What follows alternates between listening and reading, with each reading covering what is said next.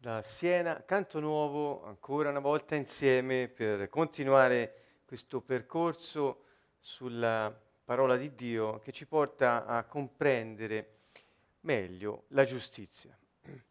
Abbiamo appena pregato con la parola, abbiamo eh, potuto sentire la forza della parola del Signore in relazione proprio alla vita.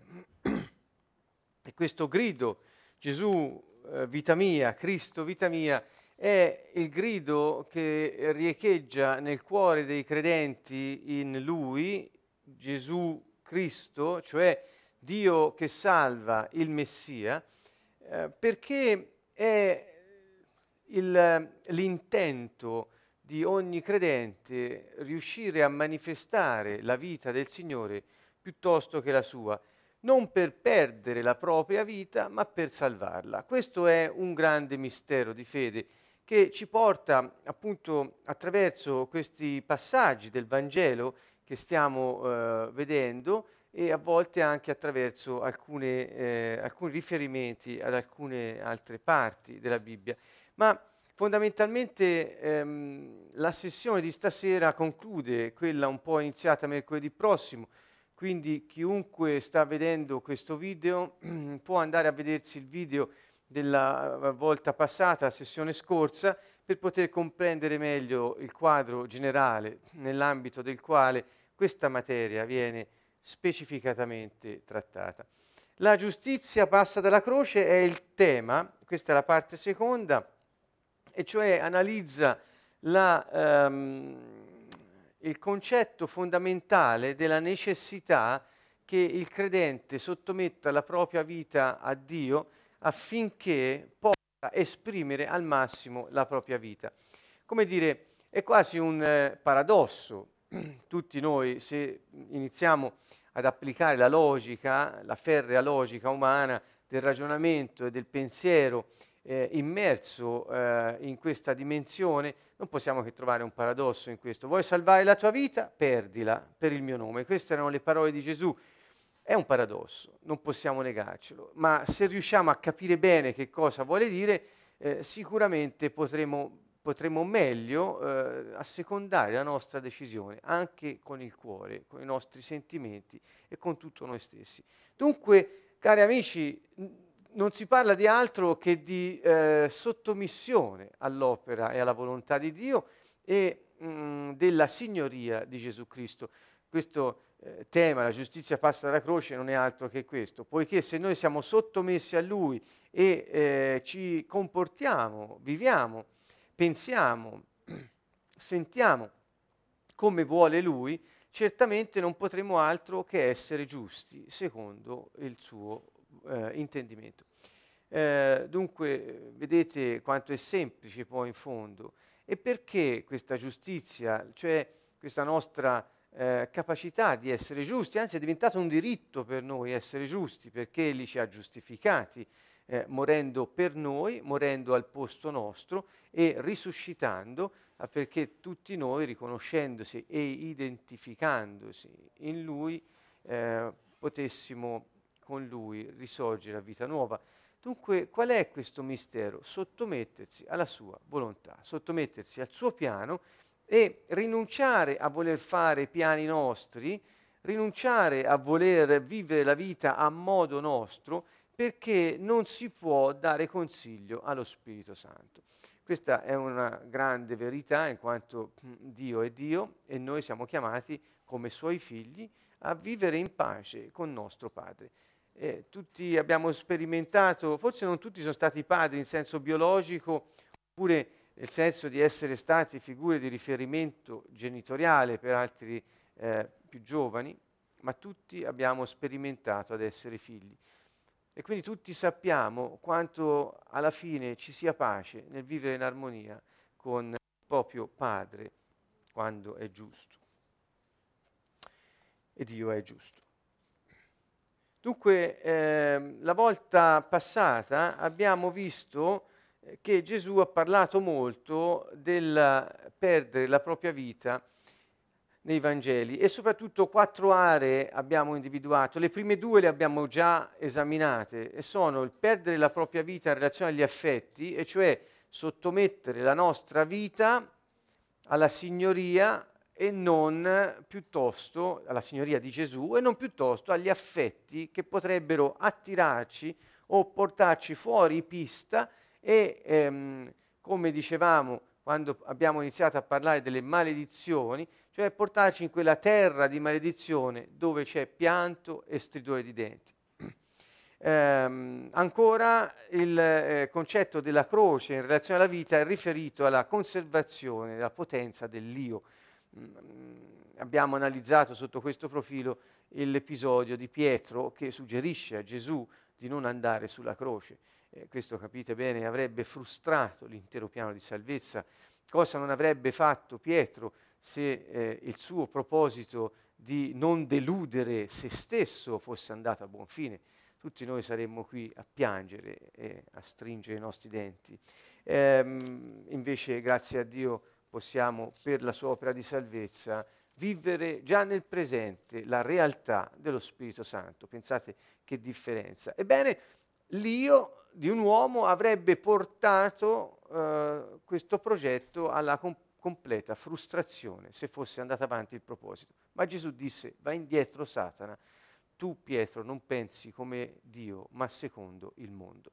Ecco, siamo arrivati qui. Questa sera vogliamo vedere ehm, il concetto della eh, croce in relazione alle cose del mondo e in relazione, ancora una volta, a quelle che sono le capacità naturali dell'uomo. Sono gli ultimi due aspetti che ci interessano molto da vicino, come gli altri due, perché riguardano proprio il nostro modo di essere nei diversi aspetti della vita. Luca 17, 32, 33. Gesù disse, ricordatevi della moglie di Lot, chi cercherà di salvare la propria vita la perderà e chi invece la perde la salverà. Detto così può sembrare che abbia diciamo, poco senso, noi per ragioni di slide l'abbiamo ristretto a questo, ma prendiamolo nel contesto in cui è stato detto. Inizia, eh, diciamo, il capitolino del Vangelo, part- la, l'ultima parte del capitolo 17 del Vangelo di Luca, eh, inizia con Gesù che parla ai farisei, eh, gli ipocriti, coloro che dicevano bene e razzolavano male, coloro che imponevano agli altri dei pesi eh, sul, religiosi, eh, che però condizionavano la loro vita, ma loro stessi non volevano affatto portarne. Dunque era gente un po' da cui stare in guardia e Gesù li ha affrontati ripetutamente durante la sua vita. E, disse, e dissero loro a Gesù, quando verrà il regno di Dio? E Gesù rispose, il regno di Dio non viene in modo da attirare l'attenzione, e nessuno dirà eccolo qui, eccolo là, perché il regno di Dio è dentro di voi. Ora la maggior parte delle versioni, sto leggendo Luca 17, 21, eh, dice il regno di Dio è in mezzo a voi. Il greco, eh, che è la lingua eh, in cui ci è pervenuto il Vangelo, eh, dice il regno di Dio è entos, cioè dentro di voi. Quindi questa per qualcuno può sembrare una sottigliezza, ma in realtà non è così perché il regno, il regno, di Dio, che era Lui, non è soltanto in mezzo a noi, cioè Gesù portava il regno con sé, sulle spalle porta il governo, dice Isaia 9, e, mh, mm, e quindi ha riportato lo Spirito Santo nella, eh, nella dimensione terrena per poter dimorare, perché il suo Spirito potesse dimorare dentro gli uomini. Non solo dunque era in mezzo a loro, perché Gesù che lo portava era in mezzo a loro, ma il regno di Dio era destinato ad essere dentro di loro, cioè dentro a quelli che credono in Gesù Cristo. Per questo era venuto Gesù, per eh, dare testimonianza alla verità, cioè che lui è il re. Ebbene, e ancora eh, continua a parlare ai discepoli sul regno di Dio ehm, e dice ehm, appunto li mette in guardia eh, nel, per il futuro di seguire le persone che dicono eh, eccolo là, eccolo qua. Lui dice non andateci, non seguiteli. Mm, come il lampo guizzando brilla da un capo all'altro del cielo, così sarà il figlio dell'uomo nel suo giorno. Ma prima è necessario che soffra molto venga ripudiato da questa generazione. E poi inizia a parlare, dice, come avvenne al tempo di Noè, cioè Gesù mette in guardia dal seguire queste voci su di lui, perché il regno di Dio è, lui dice, in voi, è dentro di voi. Il regno di Dio è qui per dimorare in voi, il regno di Dio è lo Spirito Santo nell'uomo. E quindi dice, non, non, non andate dietro a chi cercherà di confondervi. Eh, la storia è questa, il regno è stato riportato, io dovrò soffrire affinché voi possiate averlo sempre con voi. Prima è necessario, difatti, che il figlio dell'uomo soffra molto.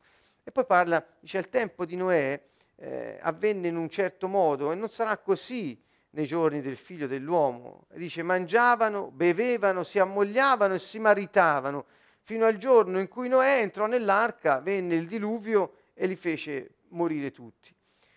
Come avvenne anche al tempo di Lot, ecco qui Lot che introduce poi la slide, vedete Gesù sviluppa il suo pensiero, il suo discorso, e dice mangiavano al tempo di Lot, mangiavano, bevevano, compravano, vendevano, piantavano, costruivano le cose che si fanno anche oggi, ma nel giorno in cui Lot uscì da Sodoma piovve fuoco e zolfo dal cielo e li fece morire tutti. Così sarà nel giorno in cui il figlio dell'uomo si rivelerà. E poi parla, dice, in quel giorno chi si troverà sulla terrazza, le sue cose sono in casa, non scenda a prenderle, così chi si troverà nel campo non torni indietro e quindi dice, quando avverrà eh, quel giorno, l'ultimo, ecco, lui dice, non, non, tornate a preoccuparvi delle cose, ecco qui introduce il concetto delle cose. Ricordatevi della moglie di Lot, ecco qui siamo alla slide. A questo punto Gesù introduce il concetto della croce e le cose del mondo. E cioè dice, ricordatevi della moglie di Lot, chi cercherà di salvare la propria vita la perderà chi invece l'avrà perduta la salverà. Che cosa vuol dire? vuol dire che se la moglie di Lot stava fuggendo da Sodoma con Lot, eh, le figlie stavano andando via e eh, Dio si era raccomandato eh, a loro dicendo di non voltarsi indietro mentre uscivano dalla città. Al contrario, la moglie di Lot si voltò indietro per guardare la fine della città dove aveva abitato, dove erano le sue cose, la sua casa, il suo passato. Ecco, nel guardare indietro, eh, la sventura, cioè la, la, la, la, conseguenza della sua disobbedienza, ebbe eh, diciamo, luogo ehm, e morì, fu, eh, fu resa di sale, pietrificata. Che cosa vuol dire questo? Vuol dire che se noi ehm, eh, non rinneghiamo la nostra vita rispetto alle cose del mondo, se non facciamo a meno di guardare indietro rispetto a quello che lasciamo per seguire la volontà di Dio, possiamo eh, perdere la vita, proprio così come avvenne alla moglie di Lot. Dunque, quello che è richiesto da parte di Gesù è un abbandono totale eh, che ehm, ci ci slega dalle cose del mondo, da ciò che ci ha dato sostentamento perché ci era stato dato per poterci permettere di vivere in un certo luogo, in una certa situazione, in un certo tempo. Quindi eh, mh, sembra, eh, come dicevo, un paradosso dirlo così, se vuoi salvare la tua vita devi perderla, ma se come la moglie di Lot, la sua vita sono le cose che lei stava lasciando per obbedire a Dio, Così anche noi, se abbiamo eh, se seguiamo anche quel che dice Dio con rammarico rispetto a quello che abbiamo lasciato e andando avanti ci voltiamo con questo rammarico come a rimanere legati alle cose del passato, alle cose che erroneamente pensando, ma pensiamo che ci hanno sostenuto, ebbene noi abbiamo la nostra vita attaccata a quelle cose, attaccata al passato, attaccata a ciò che apparentemente ci ha sostenuto. E eh, quindi l'attenzione di Gesù è proprio questa. Gesù narra una parabola quando parla del regno dei cieli, eh, nei, nei, Vangeli eh, narra molte parabole sul regno, il regno è il messaggio che Gesù ha sempre dato a tutti, e cioè lui dice che quando un uomo che ha messo mano all'aratro si volta indietro, non è adatto al regno di Dio. E io metto in relazione queste due cose. Che sta dicendo? Cioè quando hai ricevuto il regno di Dio, quando lo Spirito Santo dimora in te e hai iniziato a vivere la vita, cioè hai messo mano all'arato, hai iniziato a compiere le cose che Dio ti ha dato da compiere per la realizzazione del suo progetto, mano all'arato, ha iniziato a lavorare il campo, ha iniziato a manifestare la vita all'intento di Dio, ma ti volti indietro come per un rimpianto, come per dire non sei proiettato in avanti, ma ancora sei appesantito dalle cose, dal passato, di quello che ti sta dietro, non sei adatto al regno di Dio, non sei adatto alla manifestazione dello Spirito Santo che vive in te, perché lo blocchi, perché gli impedisci allo Spirito Santo di poter manifestare la sua natura eh, sulla terra, sulla quale sei chiamato ad operare, a vivere. Ecco dunque il monito di Gesù è proprio in questo senso. Ricordatevi della moglie di Lot. Chi cercherà di salvare la sua vita la perderà, chi la perderà la salverà. Eh, ripeto, questo monito è inserito in un contesto eh, narrativo ehm, eh, particolare. Gesù avverte che ci sarà un tempo in cui eh, sarà difficile potersi salvare e quindi occorre eh, guardare avanti e fuggire immediatamente verso il futuro, non fermarsi a guardare indietro. Questo è il primo eh, spunto che troviamo. Il secondo, sempre legato al regno di Dio, è Matteo 6,33, che è diciamo, la frase ehm, che così tante volte abbiamo eh, ripreso per poter eh, chiarire qual è la posizione di Dio in relazione alle cose del mondo che ci servono per vivere. Um, guardate bene, eh, ho voluto trattare anche questo argomento brevemente, lo farò, per poter ehm, dare a questo eh, ragionamento di stasera, a questa riflessione, un respiro molto più ampio. E cioè quando Gesù ci avverte di non legare la nostra corsa, il nostro cammino, la nostra vita alle cose del mondo, ce, la, ce, ce lo dice anche non solo con la uh, parabola e con la storia dell'aratro e dell'uomo che si volta indietro. A guardare, ma anche quando in Matteo 6 alla fine parla ai... Eh, delle cose che possono dare la vita, ma che in realtà non sono quelle per le quali dobbiamo vivere. Guardate bene, Gesù dice al verso 25 del eh, capitolo 6 del Vangelo eh, di Matteo, del libro di Matteo, dice, perciò vi dico, per la vostra vita non vi affannate di quello che mangerete o berrete e neanche per il vostro corpo di quello che indosserete. La vita non vale forse più del cibo, eh, il corpo più del vestito? Dunque dice perché vi preoccupate di quello che serve al corpo per restare in senso biologico, in vita, eh, piuttosto che del corpo a cui il cibo è destinato per servirlo. Ecco, Gesù denuncia questo eh, scambio di priorità, e cioè dice se una cosa serve a mantenere in vita il corpo, perché onori la cosa che serve più di quella a cui essa serve. Um, ancora dice Gesù, guardate gli uccelli del cielo, non seminano né mietono né ammassano nei granai, eppure il Padre vostro celeste li nutre. Non contate voi forse più di loro? E chi di voi, per quanto si dia da fare, può aggiungere un'ora sola alla sua vita? Io lo dico a me stesso, ce lo possiamo dire tutti, nessuno può aggiungere un'ora sola alla sua vita, per quanto si sforzi di farlo. E perché vi affannate per il vestito? Osservate come crescono i gigli del campo, non lavorano e non filano. Eppure io vi dico, neanche Salomone, con tutta la sua gloria, vestiva come uno di loro. Ora, se Dio veste l'erba del campo che oggi c'è, domani verrà gettata nel fuoco, nel forno, non farà assai più per voi, gente di poca fede. Quindi introduce il concetto della fede in relazione al rapporto che abbiamo con le cose che servono uh, per vivere. E cioè Gesù sta dicendo che se invertiamo le priorità e cioè viviamo per le cose che ci servono per vivere, a quel punto siamo gente di poca fede e non vivremo.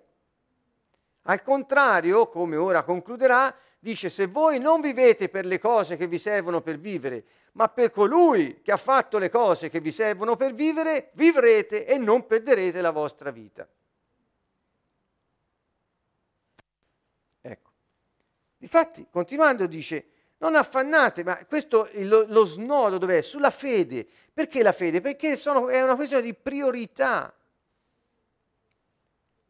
È una questione di priorità nella nostra vita, non affannarsi per le cose, ma cercare piuttosto il regno dei cieli e la sua giustizia, poiché tutte le altre cose che sono state create dal Re ci verranno date, messe dinanzi mentre camminiamo, ci cadremo dentro, perché ci servono per vivere, cioè per compiere quell'opera, il progetto meraviglioso che Dio ha preparato per noi fin dall'eternità. Come può eh, eh, come può un datore di lavoro oggi, io eh, lo riporto ad una situazione lavorativa che è, penso, eh, più di eh, immediata comprensione per tutti, un datore di lavoro assume un dipendente e poi non gli dà gli strumenti di lavoro. Sarebbe, sarebbe una cosa stupida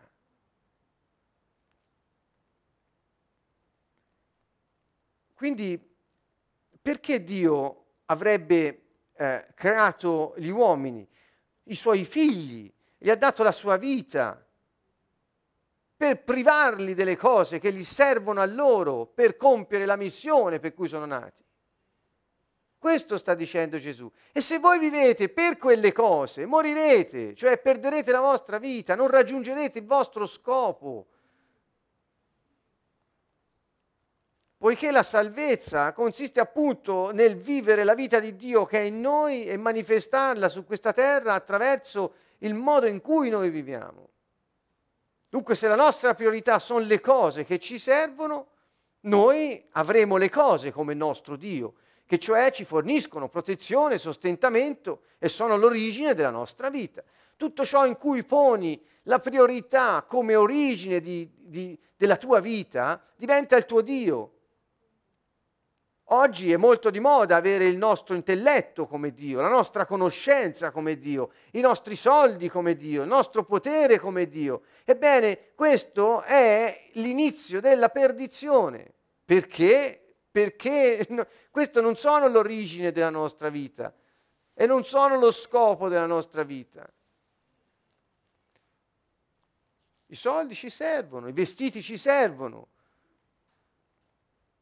il potere è ciò che Gesù disse ai suoi discepoli, io vi do il potere di cacciare Satana e i suoi demoni. Capito? Perché poi se no si usano le cose del mondo secondo l'interesse egoistico che ci muove a idolatrarli. E quindi si inizia una spirale perversa che ci porta verso la perdizione. E Gesù dice, introducendo il concetto della fede, ha iniziato, non state in ansia per la vostra vita. Poi dopo dice, se vi preoccupate della vostra vita vuol dire che non avete fede. E poi dice, non affannatevi dunque dicendo che cosa mangeremo, che cosa berremo, che cosa indosseremo. Di tutte queste cose dice, sì, eh, eh, preoccupano i pagani, cioè quelli che non hanno Dio come loro sorgente di vita. Il Padre vostro, difatti parla di Padre, sorgente, Padre. Il Padre vostro celeste infatti sa che ne avete bisogno. Come potete pensare che il Padre che vi ha creati, il Padre eh, eh, vuol dire origine, sorgente, inizio, fondamento, fonte, colui dal quale veniamo, come può colui dal quale veniamo crearci, sapere che abbiamo bisogno di certe cose, per poter compiere il, l'incarico che ci ha dato e non darcele. Ma è un controsenso. Questo veramente è un paradosso. Ed ecco Gesù ci mette in guardia e dice cercate prima il regno di Dio e la sua giustizia, il resto, cioè tutte queste cose, vi saranno date in aggiunta. Dunque non fate come la moglie di Lot, che si voltò indietro a cercare le cose, a rimpiangere il passato, a rimpiangere il luogo che stava lasciando, a preoccuparsi di cosa stava lasciando. Perché se faremo così perderemo la nostra vita. È, diciamo, il concetto è lo stesso, come ho ripetuto la storia dell'uomo che mette mano all'aratro. Gesù ci avverte ripetutamente sotto questo profilo, e cioè dice una volta che avete Dio, che riconoscete Dio come vostro Padre, vostra sorgente, non potete continuare a considerare le cose del mondo come la vostra sorgente di vita, perché se così farete scambierete le priorità della vita e avvelenerete la vostra vita, ci sarà veleno, la perderete, questo è il concetto. Qual è dunque la priorità? Vedete, cercate prima il regno di Dio e la sua giustizia. La priorità, secondo Gesù, è il regno di Dio. Cioè, cercare, quella parola cercare vuol dire eh, eh, cercate di capire come funziona, cercate, desiderate di, eh, di apprendere, desiderate di far funzionare in voi, ora sto usando parole che non traducono alla lettera, ma cercano di rendere il senso. Cercare non vuol dire di scovare dove è finito qualcosa perché l'abbiamo perso, ma vuol dire cercare di, di, di avere e di far funzionare in noi il regno di Dio e la sua giustizia. Cioè la priorità della nostra vita è vedere Dio all'opera in noi e vivere nella rettitudine, nel timore di perdere la nostra relazione con Dio a causa della nostra idolatria verso le cose del mondo. Questo è il concetto. E allora ecco che torna forte il monito. Chi cercherà di salvare la propria vita la perderà, ma chi, perde, chi la perderà la salverà. Dunque non è con le nostre forze che noi possiamo procurarci la salvezza della nostra vita, non potrete aggiungere un'ora sola alla vostra vita, ma è semplicemente dando le giuste priorità nella nostra vita che potremo salvarla. Un ultimo aspetto, eccolo qui, la croce, la potenza dell'anima che voglio trattare è proprio questo, sulla necessità di, um, di non mettere come priorità la potenza della nostra anima. Questo è un concetto eh, molto semplice, di nuovo, ma ehm, veramente complicato ahimè, per la maggior parte delle persone, perché implica il bisogno di eh, riconoscersi bisognosi di un principio di vita che non dimora, riconoscersi bisognosi di un principio di vita che non dimora, nel, non sta, non abita nelle nostre capacità naturali, nei nostri talenti, nella nostra bravura, nelle nostre tecniche, nella nostra sapienza intellettiva, ma dimora in colui che ci ha dato la vita, l'ha salvata per noi e dimora dentro di noi, Dio, che è Padre, Figlio e Spirito Santo.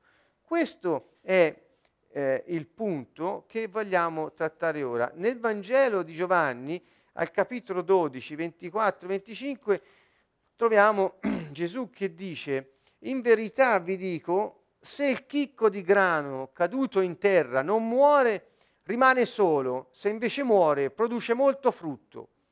Chi ama la sua vita la perde e chi odia la sua vita in questo mondo la conserverà per la vita eterna. Allora, questo è molto, eh, diciamo così, eh, fondamentale in questo percorso sulla giustizia che stiamo facendo, perché introduce ehm, non solo l'aspetto delle priorità, ma anche l'aspetto della fecondità nel dare la giusta priorità alle cose giuste nella vita. E viene inserito in un contesto ehm, in cui il Signore eh, fa un paragone tra la vita e ancora una volta il chicco del grano e il morire e dare la vita agli altri. Vediamo un po' di comprendere meglio. Rinnegare la nostra vita vuol dire in qualche modo lasciare che quello, vedete, il chicco di grano che cade in terra deve morire per produrre frutto. Gesù stupisce qui, non parla subito di frutto, ma dice se non muore rimane solo, se invece muore produce molto frutto. Dunque la, eh, l'isolamento eh, o la solitudine in cui si viene a trovare il chicco di grano che non muore è, trova contrappeso nel produrre molto frutto. Quindi l'avere prodotto molto frutto nella nostra vita e quindi essere stati fecondi, essersi moltiplicati ed essersi distribuiti sulla terra secondo il piano, il progetto di Dio, ci consente di non essere soli. Per fare questo però occorre che il chicco di grano muoia. Cos'è questo chicco di grano? In altre parole è la nostra vita naturale, e cioè quella potenza umana, eh, quella eh, intelletto, talenti naturali, non che non dobbiamo usarli o che dobbiamo rinnegarli, ma non dobbiamo dargli la priorità rispetto alla vita che essi servono. Dio, quando ci ha creati, ci ha creati adatti allo scopo per cui ci ha creati. Egli è re e ha stabilito un piano per ciascuno di noi, poi ci ha creati e ci ha dotati di tutte le capacità, di, le, di tutti i talenti, di tutte le attitudini strettamente personali che ciascuno di noi ha per compiere quello scopo preciso. Dunque, come per le cose di cui abbiamo parlato prima, Dio ci ha messi sulla terra con un progetto e ci darà tutte le cose che servono a noi per compiere quel progetto e così ha dotato la nostra persona di tutti quei doni e quei talenti naturali che ci servono per compiere quel progetto. Dunque la nostra intelligenza, la nostra bravura, la nostra manualità, le nostre attitudini creative, qualsiasi cosa che riconosciamo come attributo della persona e della personalità di ciascuno di noi, è qualcosa che ci serve per esprimere la nostra vita e raggiungere lo scopo di Dio. Ma non sono il fine della nostra vita, sono bensì un mezzo che Dio ci ha dato affinché potessimo dare il meglio di quello che ha messo dentro di noi per realizzare al meglio il suo progetto. Ancora una volta, se invece scambiamo le priorità, gli ordini che Dio ha stabilito e ci innamoriamo della nostra intelligenza come delle nostre mani nel fare lavori manuali, è indifferente, uno vale l'altro, più di Dio e noi serviamo i doni piuttosto che usare i doni perché possiamo servire al piano di Dio, ecco che scambiamo ancora una volta i termini dell'operazione, come se fosse nella matematica, scambiandoli. Ecco, eh, ho fatto questo riferimento perché le nostre capacità possano servire a sviluppare il piano di Dio e non per essere servite dalla nostra vita.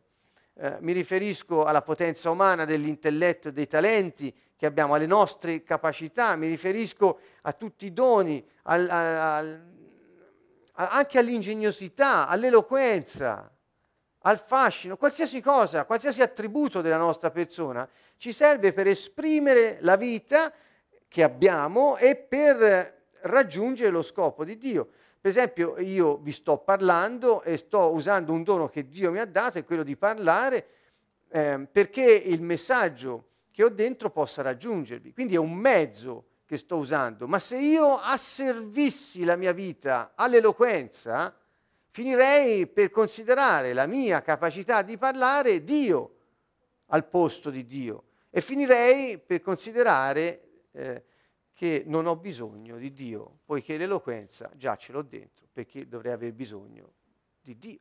Ecco qui grande, la grande tragedia. Ecco cosa, quindi se, se, vuoi mantenere la tua vita come fonte della tua esistenza, del piano che, te, che c'è per te, di tutto quanto ti riguarda, la perderai. Quindi il concetto, vedete, torna, è sempre lo stesso. Cambiano i termini. Gesù ha parlato degli affetti, della potenza dell'io, Gesù ha parlato delle cose del mondo e Gesù parla ora delle capacità naturali, delle, delle, di, di, questa capacità di produrre, di essere fecondi. Ebbene, tutte queste cose eh, vanno messe nella giusta posizione rispetto alla nostra vita, poiché se diventano queste la nostra vita, la perderemo, sicuramente. In, eh, in altre parole, il Signore ci avverte, se scambiate il mezzo per il fine, perdete la vita. Questo è tipico eh, eh,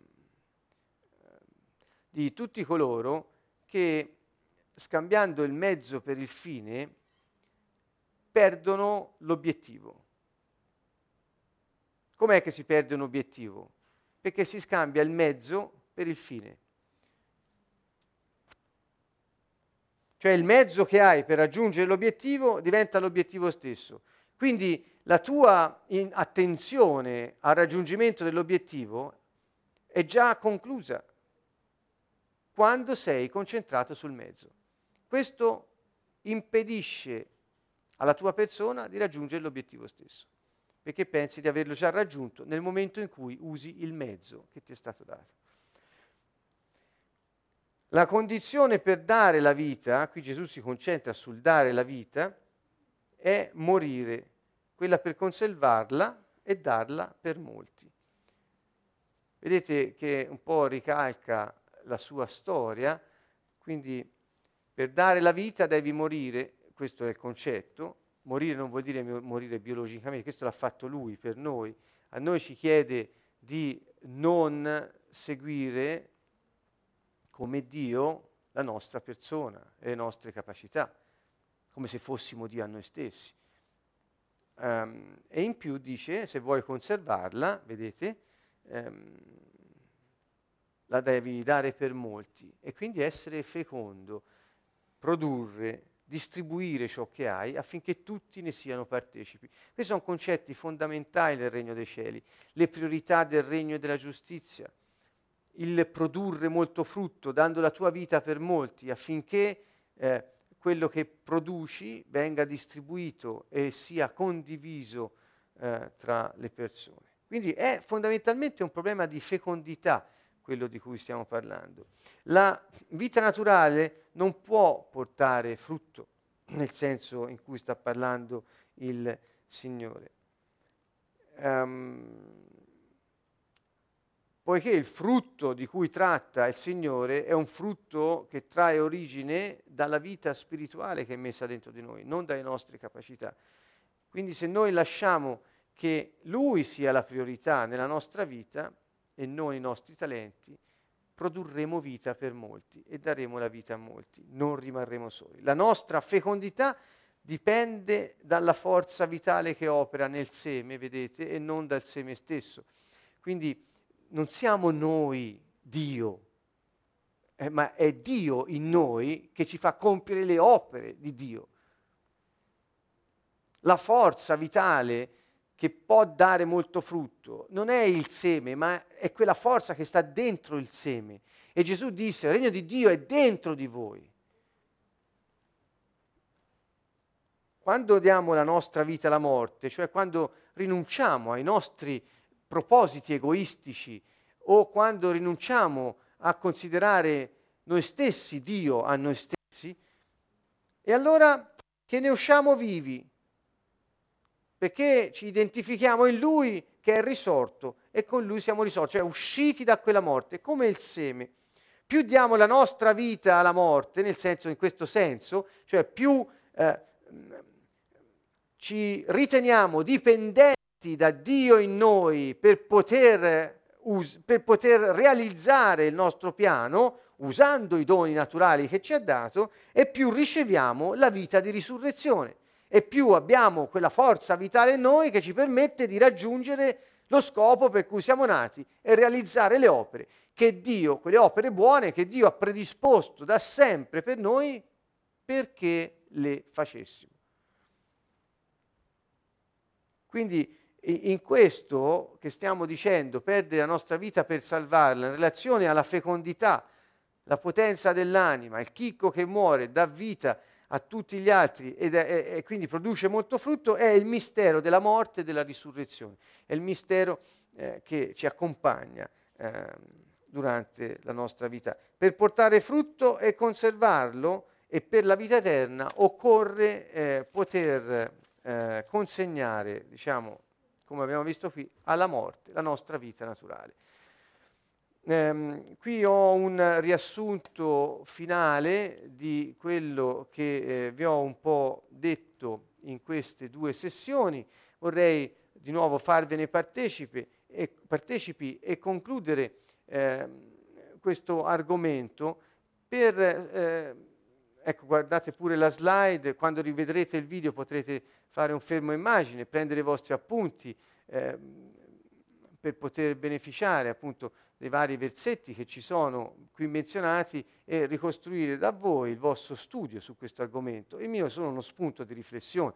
Io sto dicendo, dunque concludo, che se vogliamo vivere nella giustizia, cioè essere retti e far sì che Dio compia il suo progetto su di noi con il nostro consenso, con la nostra piena partecipazione e sfruttando tutto ciò che ha messo in noi,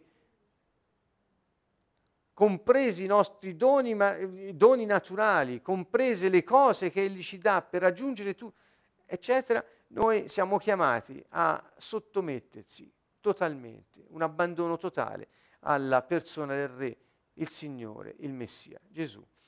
Quindi se consideriamo Lui la fonte della nostra vita, Lui il nostro Signore, Lui il nostro Re, noi possiamo conservare la nostra vita. Se invece considereremo come nostro Re, nostro Dio, nostro Signore, gli affetti umani, oppure il nostro io, o le cose del mondo, o le nostre capacità naturali, perderemo la nostra vita. In sostanza non potremo beneficiare di quel piano di salvezza nel quale siamo entrati e quel regno che il Signore è venuto a portarci in noi non potrà manifestare la sua presenza. È un problema di signoria, è un problema di sottomissione ed è un problema alla fine di idolatria. Eh, Gesù ci mette in guardia da questo. Quando dice perderete la vostra vita, in sostanza sta dicendo state seguendo eh, qualcosa o qualcuno che non è Dio. E quindi eh, tornate sul giusto percorso. Ecco qui, quando noi rinneghiamo la nostra vita, quando prendiamo la nostra croce, che vuol dire proprio quello, non considerarsi noi Dio a noi stessi o sorgente della vita, ma considerare Lui la priorità della nostra vita, la fonte da cui veniamo, a quel punto eh, il piano di Dio può realizzarsi e può il suo regno farsi vedere su questa terra. Ecco perché possiamo vivere a quel punto nella giustizia cioè compiere la sua volontà, fare la sua volontà. Bene, ehm, dunque abbiamo così introdotto questo argomento eh, nell'ambito della trattazione delle, dei, dei moniti che il Signore ci ha dato, ci ha lasciato circa eh, la possibilità di vivere nella benedizione, vivendo nella sua giustizia, e i pericoli che ci sono nel non dare la giusta priorità, eh, secondo la sua parola, a lui e ai suoi insegnamenti, rispetto agli affetti umani, rispetto alla forza, alla potenza dell'io, rispetto alle cose del mondo e rispetto alle nostre capacità naturali. Ripeto, non è con questo che noi vogliamo dire le cose non servono, le capacità naturali non servono, la nostra persona non serve. No, questo eh, l'avrete capito se sentite tutto il discorso, eh, non è questo, è di sottometterlo a Dio perché possiamo vivere per quel piano eterno per il quale siamo stati creati. Dunque mettiamo ordine tra le nostre priorità, e rinunciamo a dare noi una priorità alla nostra vita eh, che non sia eh, Dio stesso, il suo regno e la sua giustizia. Con questo eh, vi salutiamo, anche stasera abbiamo potuto trascorrere del tempo insieme, eh, gli spunti che vi abbiamo voluto dare servono di partenza per uno studio più approfondito e comprende, comprendere che cosa vuol dire la croce del Signore e la croce che tutti noi siamo chiamati a portare ogni giorno per poterlo seguire. Quindi eh, potete utilizzare benissimo questo termine di paragone quando si parla della nostra croce, parliamo della nostra sottomissione a Dio, al suo progetto, al Signore Gesù Cristo, consentendo allo Spirito Santo che noi di realizzare il piano eterno che il Signore ha previsto per tutti i suoi figli e per ciascuno di noi in particolare. Con questo messaggio di grande apertura, di grande speranza e di grande forza che abbiamo nel sottomettersi al Re Signore. Noi vi salutiamo da Siena, Canto Nuovo, vi benediciamo e ci diamo appuntamento a mercoledì prossimo per un'altra puntata sulla giustizia di Dio. Un caro saluto da Siena a tutti, un abbraccio affettuoso.